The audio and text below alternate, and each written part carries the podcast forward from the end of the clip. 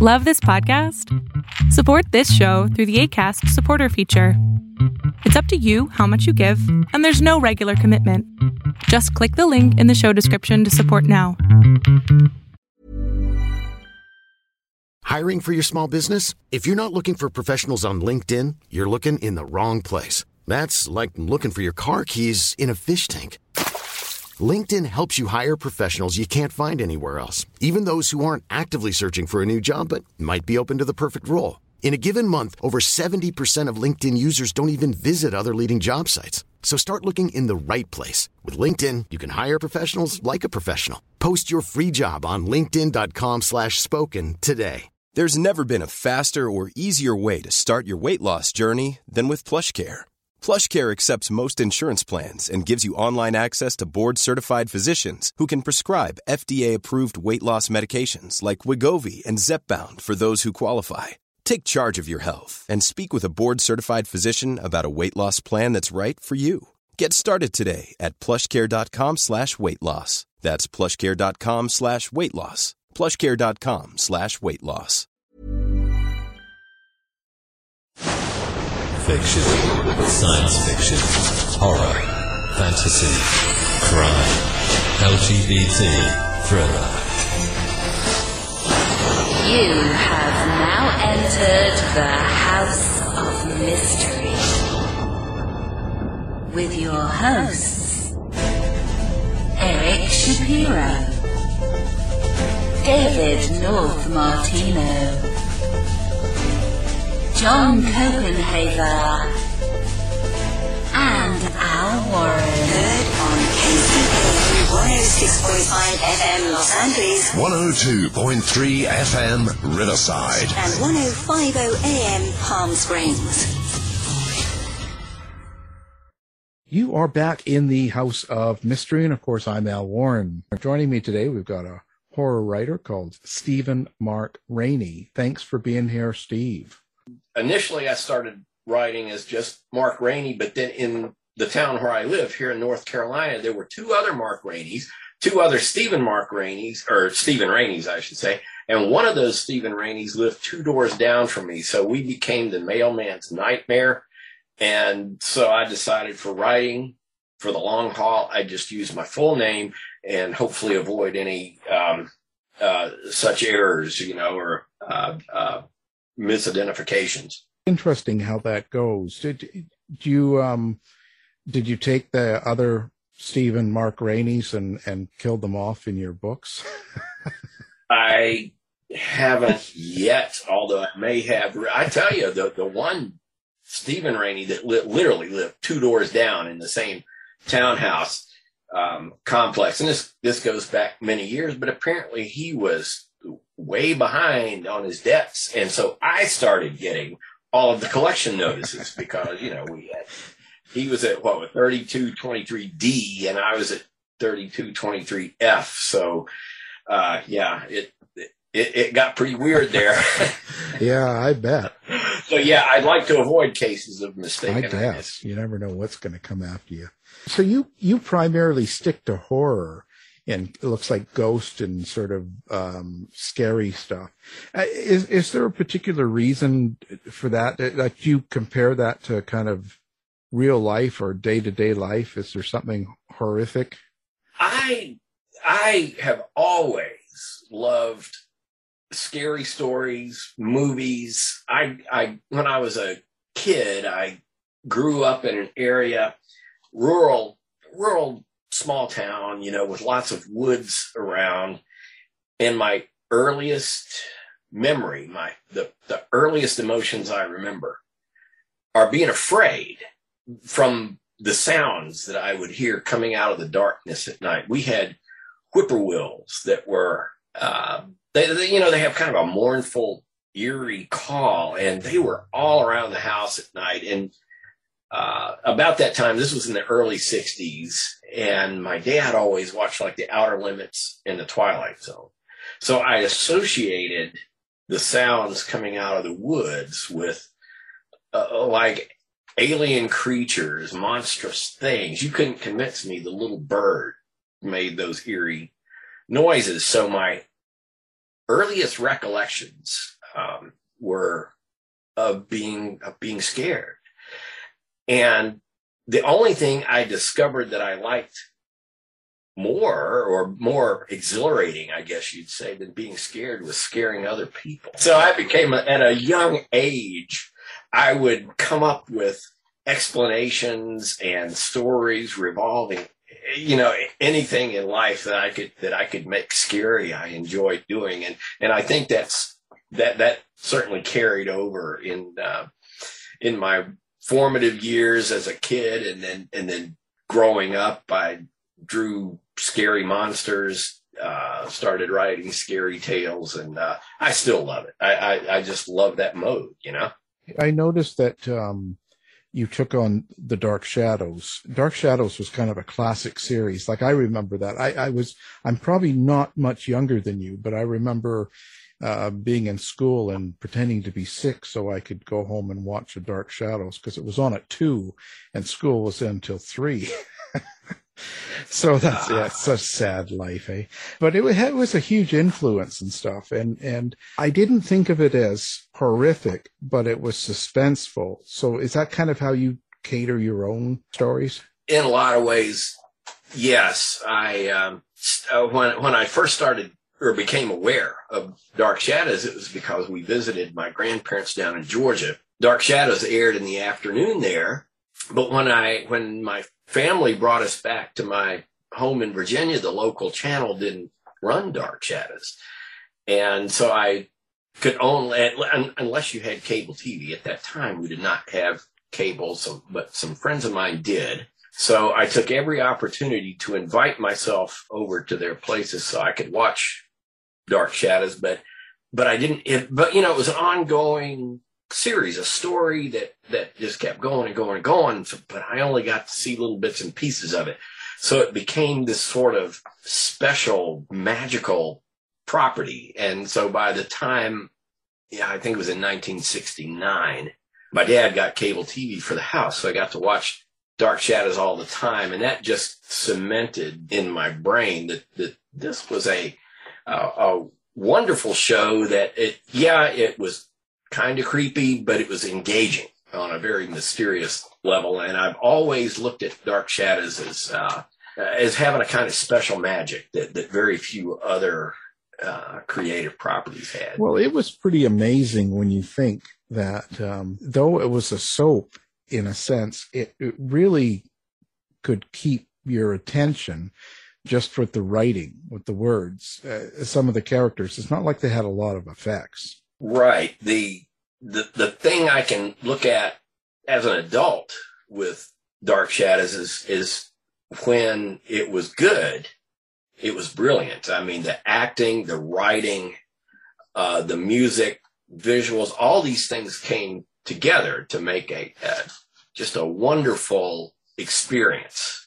Now, everybody you know, pe- people tend to remember Dark Shadows for the bloopers, the gaffes, the tombstones that fall over, you know, uh, Barnabas Collins, you know, stumbling over words that it's like, what the heck, you know, but those were, um, inevitable, I guess, because this was essentially live TV. It just happened to be videotaped. So, but everything that happened on the set, it was just like a live production. They couldn't afford to to do retakes and such in those days. So uh, whatever happened happened. And so I think for a lot of people that that made it all the more endearing. As a kid, it was easy to not see those to for those things to not register it was all about the drama all about that that that magic of the show and uh, uh to this day it, it's that magic that carries over. Yeah, I think it was fine. I, you know, considering, you know, families uh, like yours or mine could hardly f- afford or get cable.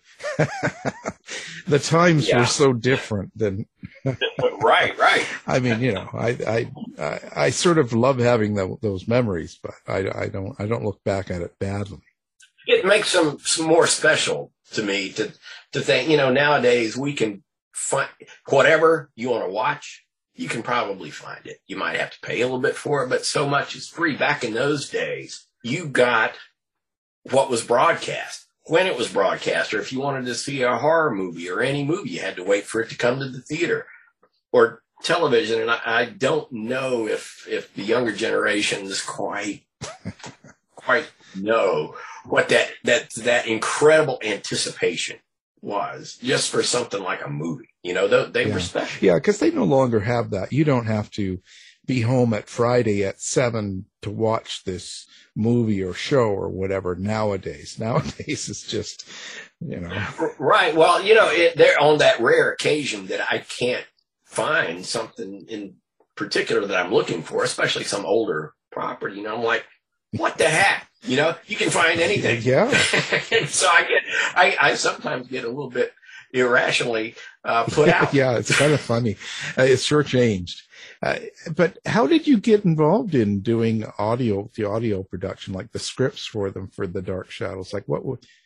Yeah, back in 1998, um, Elizabeth Massie, who is a uh, fellow writer and good friend of mine, we ended up, I think we met in the 80s at a convention, and we we hit it off and uh, uh, had gotten together and been good friends for a long time. And she called me up one day and said Harper Collins wanted to do a new series of novels based on the original Dark Shadows. And she said, You know more about Dark Shadows than anyone I know. Would you like to co write a novel? And so once she recovered from all the whooping and hollering on my end, yeah, we decided, yeah, this, this is a great idea. And Harper Collins accepted the novel. It was quite an adventure writing, you know, co-writing a Dark Shadows novel, and it, it went well. We we loved it and everything. But the producers at Big Finish, who later uh, did the Dark Shadows audio dramas, uh, were familiar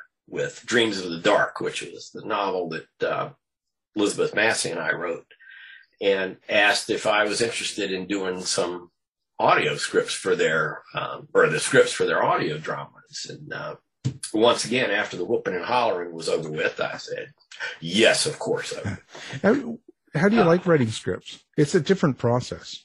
It, it, very different from the fiction that I was accustomed to, but it was, it wasn't that hard an adjustment.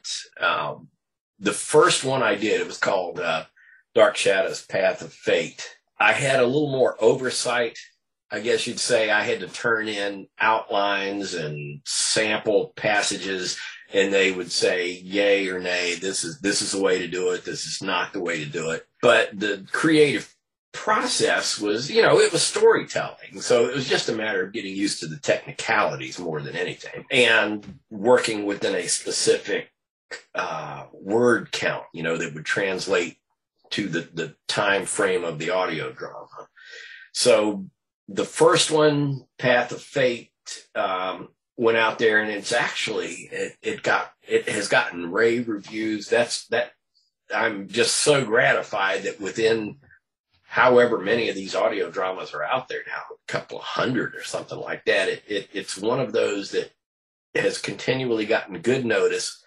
By the time I did the second one, which was called Curse of the Pharaoh, that dealt with a specific subplot from Dark Shadows. There was very little oversight at this point. They said, well, okay, he knows what he's doing, telling a good story. So that one went with, you know, it was, it was just me telling the story that I wanted to tell based on the Dark Shadows property. And by the third one, they just said, have at it. And so I had at it and really love doing these. Now, this, this goes back a few years and the business end of it, things things got um, a little tense trying trying to get the business matters of the of the thing settled. So I had a lot of other irons in the fire. So I did not after once I got past that third one, uh, I, I moved on to other things. But I tell you, if I do get the opportunity to go back and write Dark Shadows, it would be high up on my list of things yeah. to do. Yeah, I think it's I think it's due. So uh, I'll get the word out there. I'll get I'll get it going. oh, how awesome! yeah, like the, yeah, that would be great. I think so, but you know, They don't always Yeah. listen to me. So, um, and you moved on to America Scares with with Elizabeth Massie as well. And now, do you have kind of a, a ghost and paranormal sort of side to you that you know that you like to write about?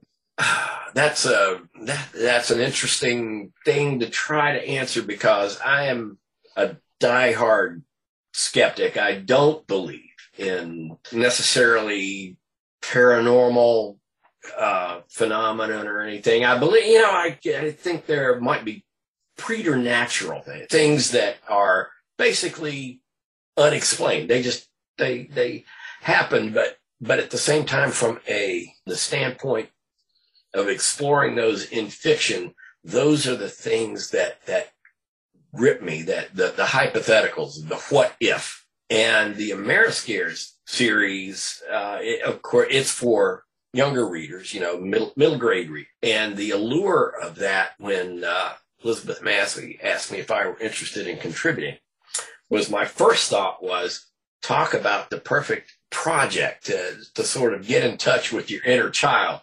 And my inner child is one dominating son of a bitch, I can tell you. I mean, so uh, let's see, what have I done? I've done five, I think, so far, and we'll probably continue to do a few more. But it, for anyone who is not aware uh, of the property, it's uh, Ameriscares is a series of um, novels for young readers, uh, say ages 8 to 14 or so. Uh, each book is set in one of the 50 states, so that at the end of it all, there's going to be like 50 books, each one based in the folklore or myths or legends of each state. And the first one I did was uh, called West Virginia Lair of the Mothman. And it, you know, it's about the Mothman from West Virginia. And then I, you know, and I've done several more. I just finished the Georgia book. It hasn't been published yet, but it's about Lake Lanier in Georgia, which is reputedly haunted. And my grandparents lived along Lake Lanier. So, uh, that was, that was a special, uh, personal interest to me. So yeah, I've really enjoyed, uh, exploring supernatural, preternatural things on a level that I think will both in, you know, hopefully sort of creep out kids, but also engage them, enthrall, enthrall. You find it a challenge, but to write about something you don't necessarily believe in? Yes and no. On a practical level, it's you know it, it, it's it's writing. You know, I, I have the technicalities of writing down pretty good. I'm comfortable with them. On the emotional or intuitive level, uh, I have that backdrop of growing up with with fear of the unknown, and it's so easy for me to still draw on those feelings. And I mean, I'm I've read Lord knows how many scary books I've read in my lifetime. Probably way too many. Uh, I've, I've got influences up to here, so it's just it's so natural for me to do this. Um, so I would say there's there's the only challenge of it is to is to keep coming up with something, if not new and fresh, something that is alluring, something that's going to grab readers that doesn't feel like it's been done over and over and over again. That that's the challenge of it is is to make something uh, uh, novel in its approach. Yeah, it's an, it's an interesting idea to get into the paranormal, but I just wonder. Yeah, I just wonder because if you were kind of doubting a lot of it, you know, if if it would be a challenge to you to write down, you kind of go more like after the not so much doing it, but after you finished, you kind of go, hmm. Now there there's a there's a point because one of the things I can't bring myself to do is read something I've already written. That, that not not usually. I mean, a lot of times I have to go back in and and you know edit. And if I'm uh, collecting older stories, such as the the book that's just come out, like uh, this Fugue Devil Resurgence is my latest book, so I had to revisit some of my older stories. But going back and rereading my older work, or even something I wrote last week, I hesitate to say that I automatically don't like it, but I tend to automatically not like it because I'm, I'm, I'm, I'm already, you know, I'm, my brain is, is moving on to whatever the next thing is that I want to do. And sometimes to, to, I guess to more address your point, I will look back at stuff I've written and I think, does that work? Is at, at the time I thought it worked, but I read it now and I think that I go far enough that I go too far. I, I second guess myself on everything. So it's just a hell of a lot better if I don't, if I don't go back and revisit. I think that's natural because I, I do that with myself. And once it's published, I'm, uh, I'm, I'm out the door. And when people start talking about it or they want to bring it back, I'm like, oh, I, I have the same urge not to go back and look at stuff. Yeah. Now this is, this is no doubt a sidetrack and I'm notorious for sidetracking. But, you know, when I listened to the Dark Shadows audio dramas that I had written, the, the actors, you know, who were, who came from Dark Shadows, you know, the, the, the actors that I practically worshiped as a youngster, they're reading the lines that I wrote and I am alternately thrilled and mortified because everything they read just seemed to highlight what I thought at the time were the inadequacies of what I was doing. I, I thought, did I really write that? That's horrible. and it's being performed, you know.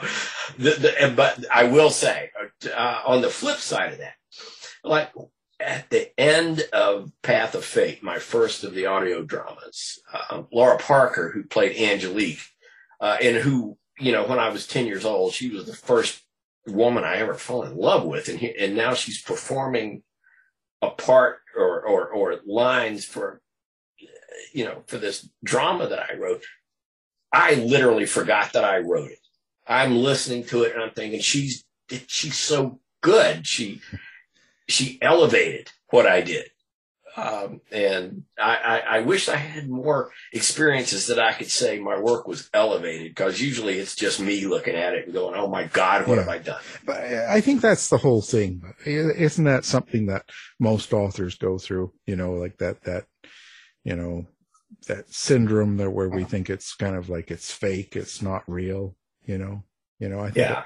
uh, you yeah. know that I, I hear that a lot, and I understand it because I feel I relate to a lot of this, especially the uh, going back and feeling, you know, like that imposter syndrome, and and I said, so you know, because other people like it, they take it somewhere and they enjoy it, and I think that's all that matters, you know.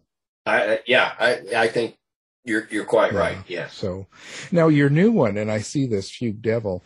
Um, so you've taken some of the old short stories and you've also put new ones in there. Um, is there something about a short story you like better than, let's say, a full book? Uh, I've always appreciated short fiction from a reader's standpoint. Amongst my favorite reading matter, it, it, coming up in horror uh, as a reader, I think so much of what I read was short fiction going back to when I was in probably as far back as elementary school, but I would read anthologies, you know, that, um, I don't know if you'd remember them, but there were these Alfred Hitchcock I was just going to say that. Like stories to read at late at night, you know, or Alfred Hitchcock's Monster Museum. So, so many of the most memorable uh, mo- monster stories, horror th- things that moved me, things that touched me, were were short fiction. Uh, and in college, I read H.P. Lovecraft, uh, a friend, you know, I, so many people that I, my peers read H.P. Lovecraft as kids, but I did not. I was, a friend of mine in college had a bunch of those old uh, Lovecraft paperbacks. He said, this looks like stuff you would like. So I started reading them one night. I lived out in the sticks. Ordinarily, there were what, four other people lived in the house, but at this time I was alone. And, and for the first time since I was a little kid, I couldn't go to sleep. I was like, holy crap, this stuff is scary. As a writer, I think I naturally gravitated toward short fiction. Of course, and I, and I love a lot of horror novels as well, but there's something about the construction of a story that that sets up the necessarily the necessary elements of of the drama of the characters, the setting. An awful lot of times it doesn't need to be carried out to full novel length. Funny does, but I, but I think that short form is is just so uh, appropriate to the emotion of horror. Yeah, it's it's it's something I like still. Like when you mentioned Alfred Hitchcock, some of the the short ones and and Twilight Zone and and all of that. I think it gets to the point and and you don't have to get into a lot of the characters' drama. You know, you don't have to get too deep into them. Conversely, when I'm not reading scary things, I I I, I read a lot of nonfiction and I and I love novels. Um, that aren't necessarily scary. You know, um, my favorite novel series outside of the, the scary field were the James Bond novels, not, not horror. I still, you know, I, I still love that stuff. But yeah, the short form for horror just, it really does have an allure for me. So I've, I've written several novels. I've enjoyed them. But I think for the impact, the sense of immediacy in a short story uh, uh, to me really does. Do you, do you like to create a story around? Is it like a um, a question, or is it around a character? Like you know, so uh, do you have like some sort of question, like you know, if, if the world was this, or if you know, where everyone looked a certain way, and someone was different, mm-hmm. or do you go to a character and base your story around a character? What's your favorite, or do you have one? All of the above. But you know, what really sets my mind in motion is setting places, places that I've been or that I want to experience. Uh, for example, I, I am, I'm at, right up to the moment that uh, we started this, uh, this interview. I was, I'm plotting a, a new novel that's set in Italy uh, back in, let's say, after uh, my wife and I have taken a couple of trips to uh, Italy with friends, and we discovered so many incredible places, and it's the places that that set my mind in motion to uh, that, that that makes me feel a connection and really gets the creative energy going. And another another thing about setting is that one of my uh, activities outside of writing is geocaching. I don't know if you even know what geocaching mm. is. It, uh, it's sort of a high tech treasure hunt where people who that they you know geocachers we're called uh, there there are hidden containers out out in the wild they're everywhere there are i think something to the effect of 3 million geocaches out in the world.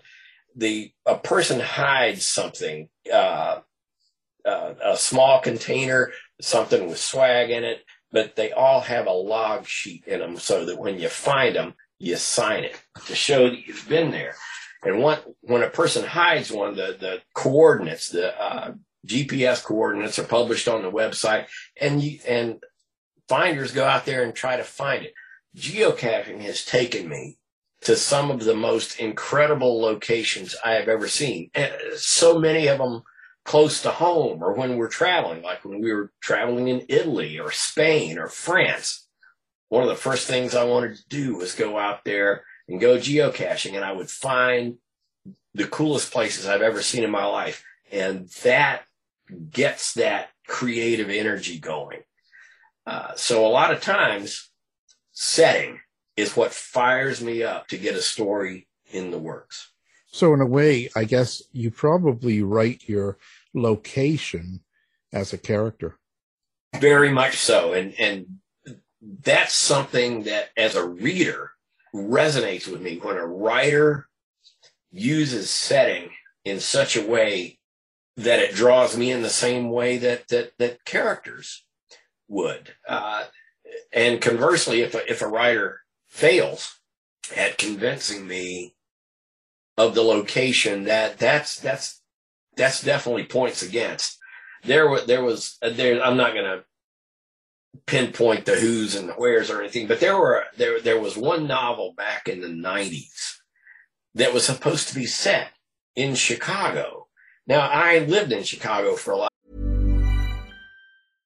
How would you like to look five years younger? In a clinical study, people that had volume added with Juvederm Voluma XC in the cheeks perceived themselves as looking five years younger at six months after treatment. Look younger, feel like you. Add volume for lift and contour in the cheeks with Juvederm Voluma XC. Reverse signs of aging by adding volume to smooth laugh lines with Juvederm Vollure XC. For important safety information and to find a licensed specialist, visit juvederm.com. That's J U V E D E R M.com. Not for people with severe allergic reactions, allergies to lidocaine, or the proteins used in Juvederm. Common side effects include injection site redness, swelling, pain, tenderness, firmness, lumps, bumps, bruising, discoloration, or itching. There's a risk of unintentional injection into a blood vessel, which can cause vision abnormalities, blindness, stroke, temporary scabs, or scarring. Talk to a licensed specialist to find out if it's right for you. Hey, I'm Ryan Reynolds. At Mint Mobile, we like to do the opposite of what Big Wireless does. They charge you a lot, we charge you a little. So naturally, when they announced they'd be raising their prices due to inflation, we decided to deflate our prices due to not hating you.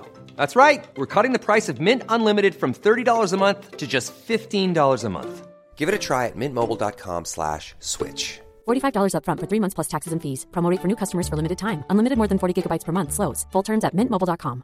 Get up to 30% off wedding jewelry at BlueNile.com and remember the joy of your wedding day forever. Blue Nile offers everything from diamond and lab grown diamond wedding bands to classic pearls, earrings you can design yourself, even gorgeous sapphire pieces for your something blue. Whatever you choose, Blue Nile's pieces are all graded for excellence for a lasting memento as brilliant as the love that inspired it. Right now, get up to 30% off at BlueNile.com. BlueNile.com. If you thought the only way to get a more defined jawline with natural looking results was through surgery, think again. Juvederm Volux XC is a non surgical injectable gel filler that improves moderate to severe loss of jawline definition and can help you achieve natural looking results with little downtime. Even better, this improved definition lasts up to one year with optimal treatment. No maintenance required. Improve jawline definition for a smooth, sculpted look with Juvederm Volux XC. For important safety information and to find a licensed specialist, visit juvederm.com. That's J U V E D E R M.com. Not for people with severe allergic reactions, allergies to lidocaine, or the proteins used in Juvederm. Common side effects include injection site redness, swelling, pain, tenderness, firmness, lumps, bumps, bruising, discoloration, or itching. There's a risk of unintentional injection into a blood vessel, which can cause vision abnormalities, blindness, stroke, temporary scabs, or scarring. Talk to a licensed specialist to find out if it's right for you.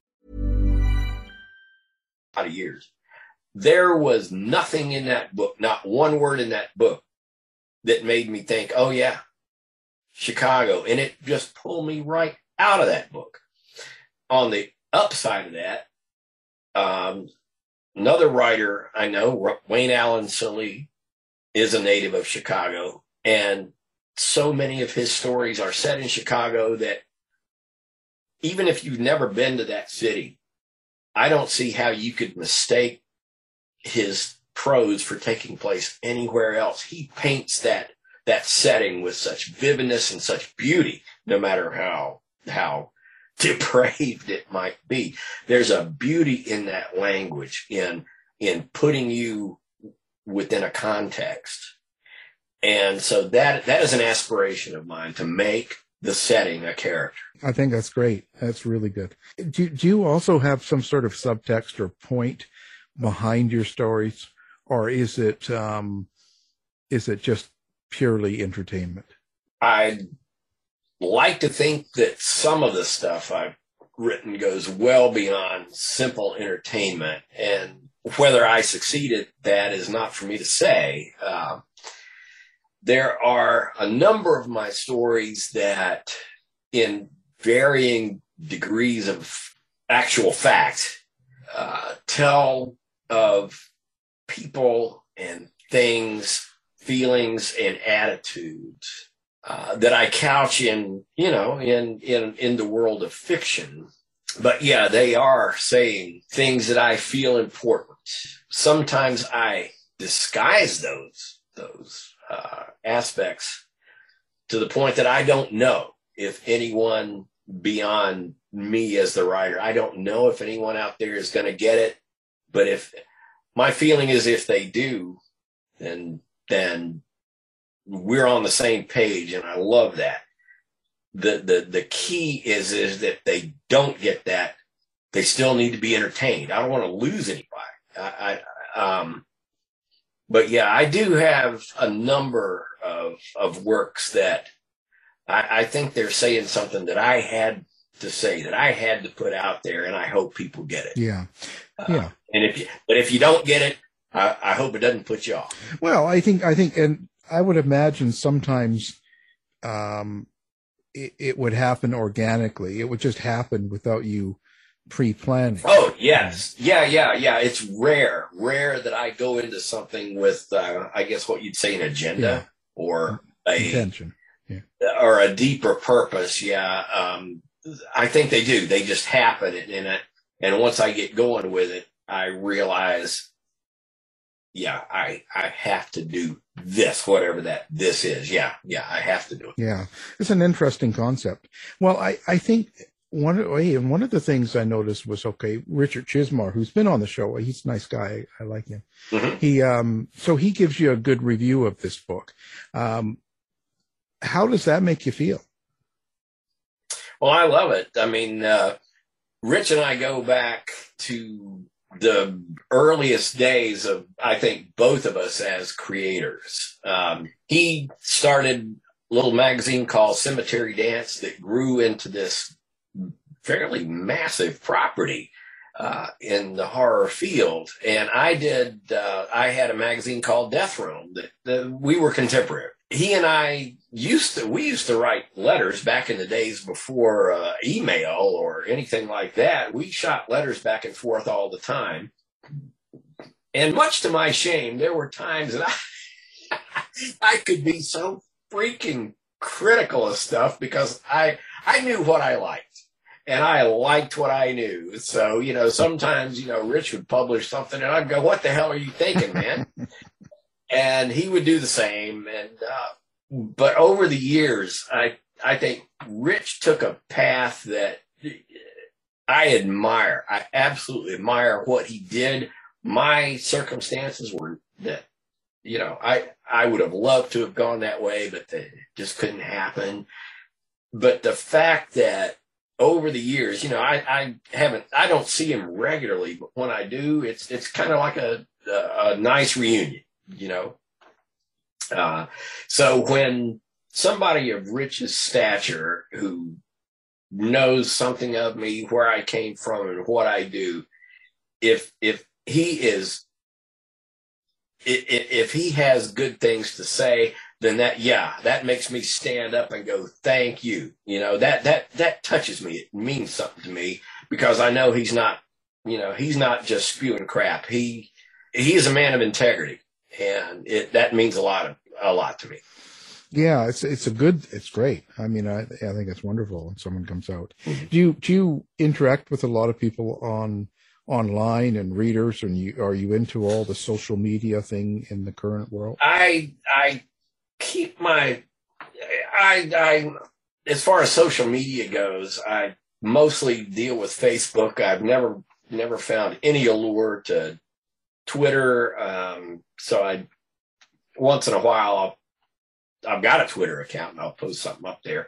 I interact with a good many people on facebook. Once in a while if i've got a new book or product or something i'll go to town and you know do some promotion and stuff. Uh, but I try to, as far as social media goes, I, I try to keep it more informal. Just, you know, it's more me and friends and people interacting. There's a lot of geocaching stuff out there. Uh, I, if one wanted to know how to market on social media, don't look at me. I, uh, Don't don't. I do not feel like I do marketing well. That of all the things I do as a writer, marketing and selling myself is probably the least of them. I, I freaking hate it. I, I, I don't do it well. I don't know how to do it.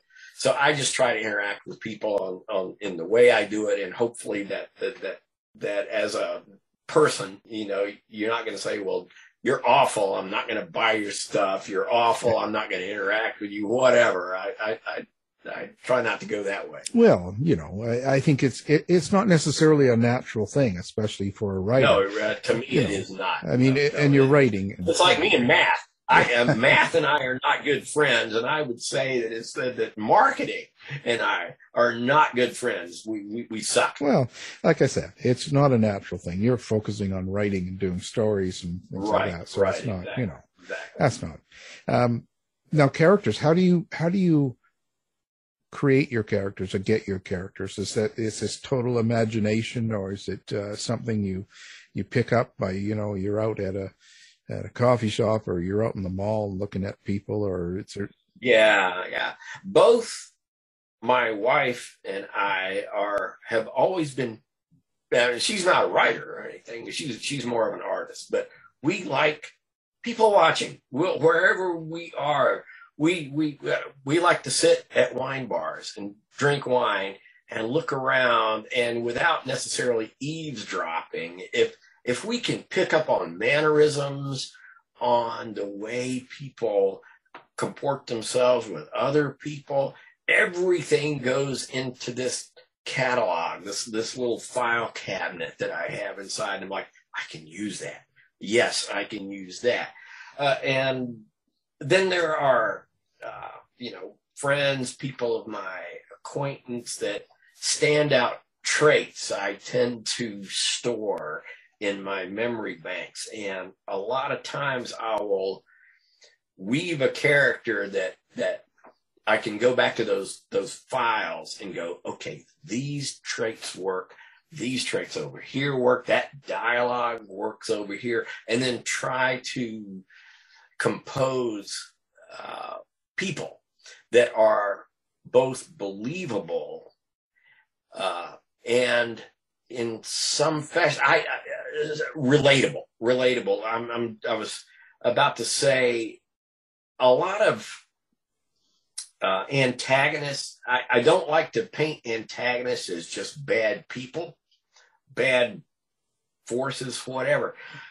The key, I think, to antagonists is whether, or even anti-heroes, whatever, is to make people that they don't necessarily have to be likable, but in some fashion, you want to relate. You don't want them to just, well, with it, with certain dramatic exceptions, you don't want them to be ciphers. You don't want them to have no depth.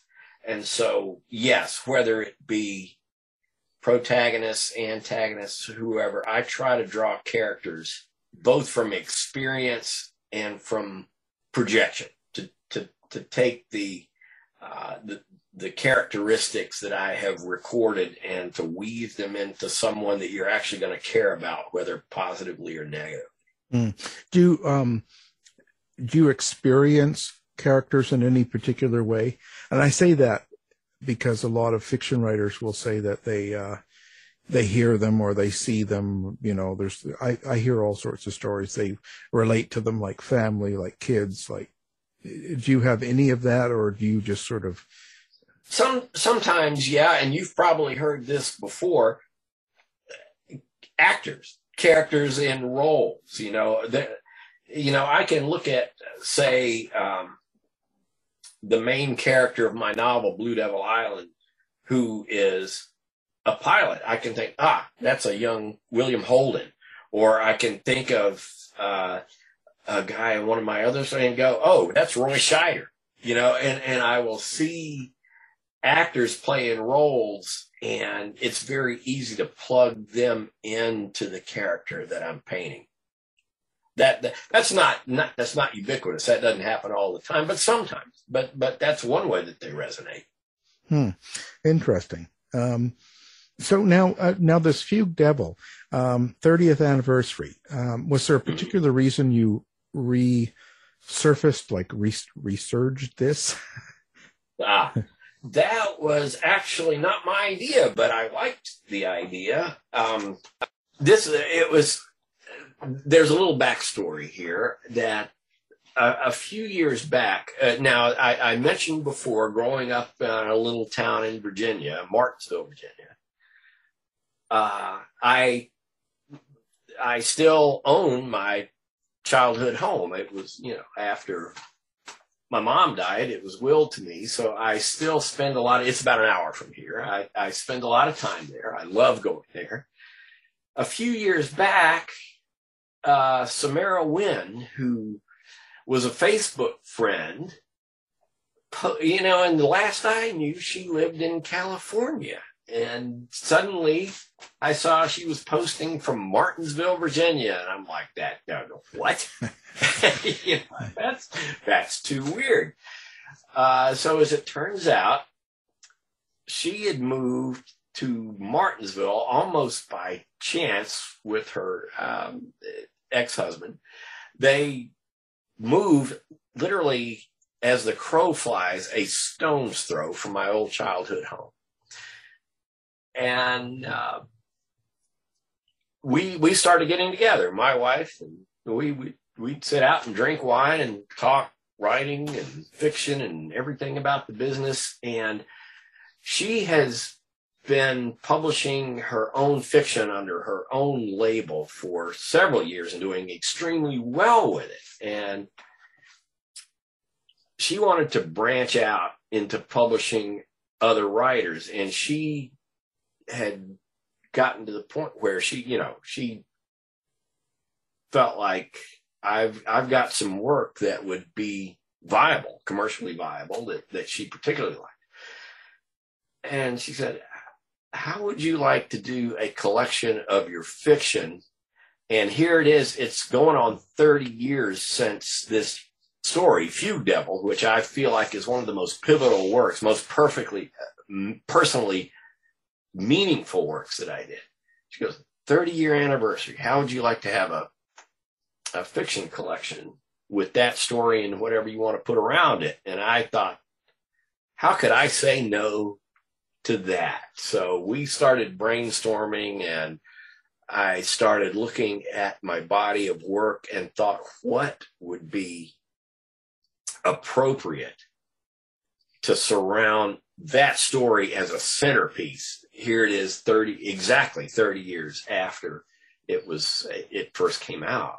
And uh, so it just sort of was an organic thing. It started growing and um, collaboratively we put together this collection and now it exists. Uh, and i really do feel like it's probably the single most representative work of uh, or collection of of my um, of my fiction, my short fiction. Uh, the paperback and ebook versions are available right now. The hardback version has had a slight delay, but should be out very, very shortly. But but that's kind of how that came about. It was, from my perspective, unexpected and very serendipitous, I suppose. It's like the greatest hits collection.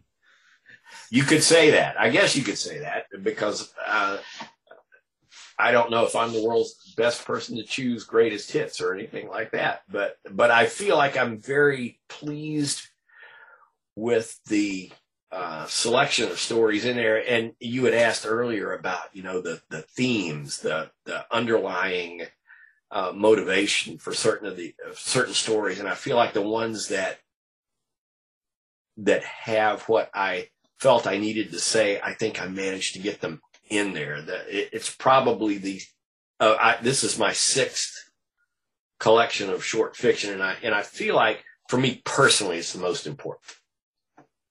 Well, and and I think it's great. What what do you, do you have a favorite story in there? I know if it's kind of like your your best of in a sense, or it's kind of the, the, the ones you appreciate most as well as new ones is there a favorite one of all of these? I don't know if I can narrow it down to one. There are three three stories that that ha, that are what I would call as a writer pivotal.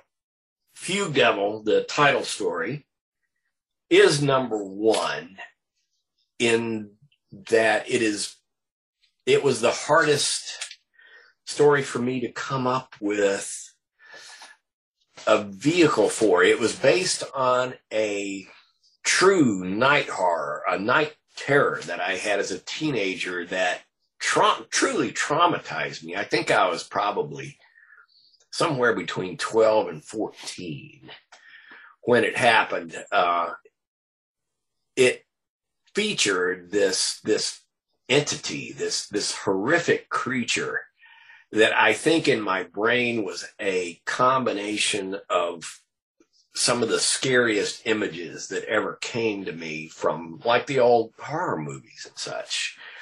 Um, but the, the dream itself woke me on three occasions. I, I would have this appearance of this thing, this creature, and I'd wake up in a cold sweat. It was an experience like nothing I'd ever had. I mean, truly woke up sweating and freezing. I'd go back to sleep and the dream would take up exactly where it left off. The creature would appear again and the same thing would happen. This happened three times. Uh, and I remember every image from that dream. This minute, that would have been in, you know, 50 plus years ago, but I remember it more clearly than any waking memory or most waking memories from those days. And it took me years and years and years to come up with a story, something that I could wrap around those, those moments of trauma.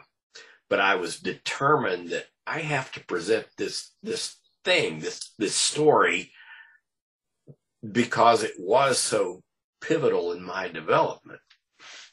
So Fugue Devil, I would say yes, is number one. There's a second story called Somewhere My Love, with, you know, like the song title, and it's based on the song title, that is the autobiography that never actually happened. It's a story about a, a young music student and his music teacher and a mutual love of music and ostensibly dark things that happen, but it's kind of a love story.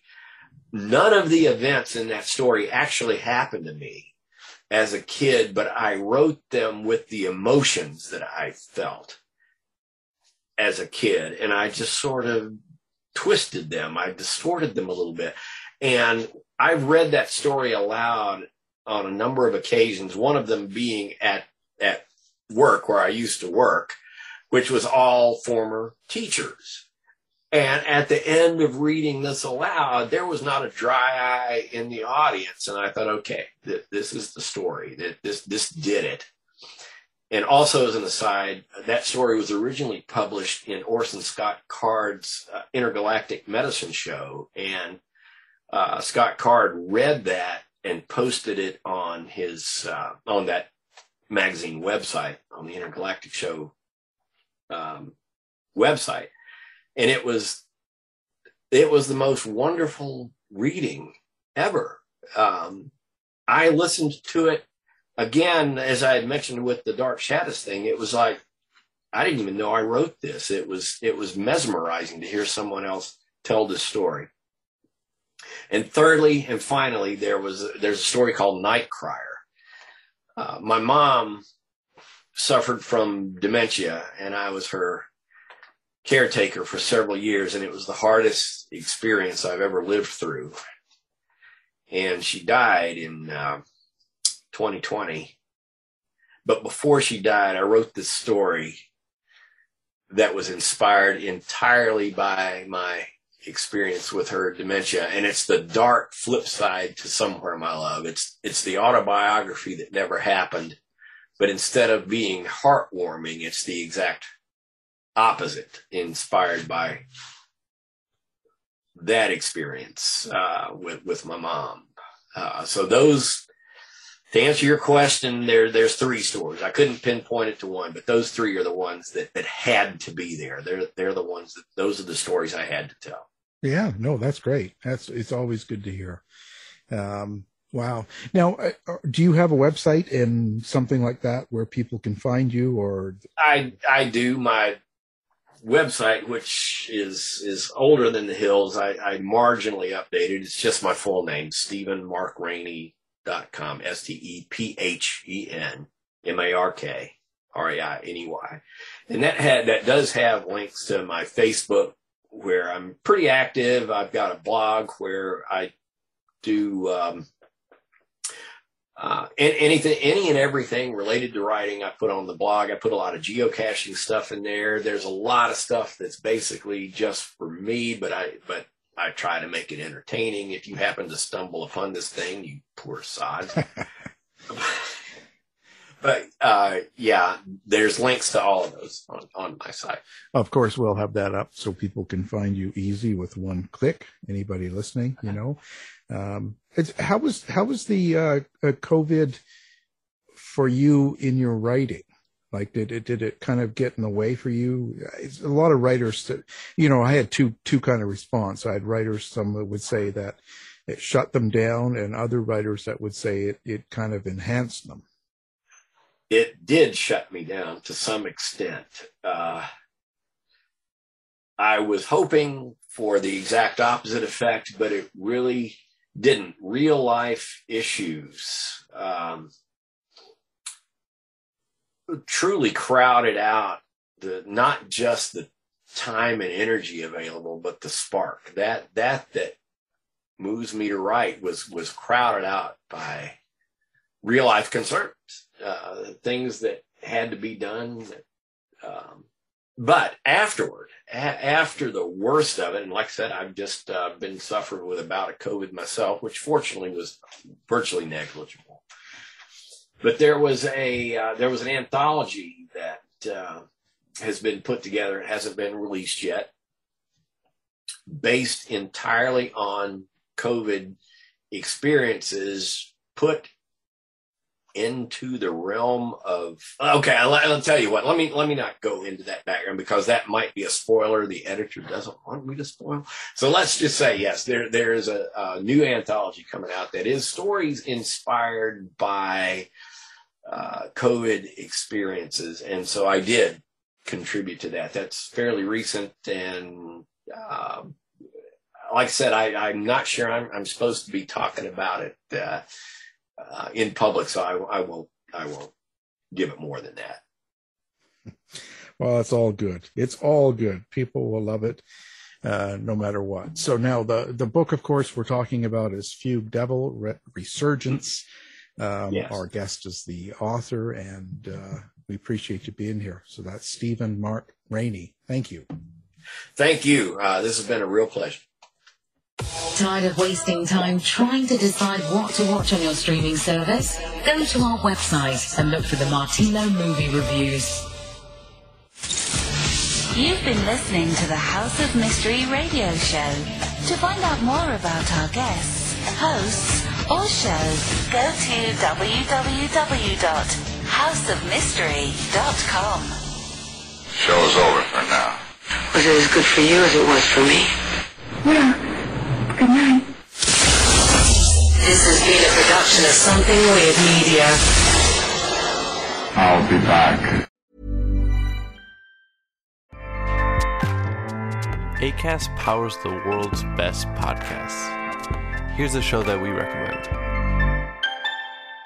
The Real Housewives is a guilty pleasure for most, but if you're looking to not feel guilty about that pleasure, tune in to Everything Iconic with me, Danny Pellegrino, where I break down all the messy moments and behind the scenes antics of Bravo's popular franchise. And on Everything Iconic, I also interview celebrity guests like Kelly Ripa, Keke Palmer, Drew Barrymore, Cameron Diaz, and more about their guilty pleasures, their past work, and so much more. So if you're pop culture obsessed and find yourself watching way too much reality TV like me, tune in to Everything Iconic with Danny Pellegrino wherever you listen to podcasts. ACAST helps creators launch, grow, and monetize their podcasts everywhere. ACAST.com. You've been listening to the House of Mystery radio show. To find out more about our guests, hosts, or shows, go to www houseofmystery.com. Show's over for now. Was it as good for you as it was for me? Well, good night. This has been a production of Something Weird Media. I'll be back.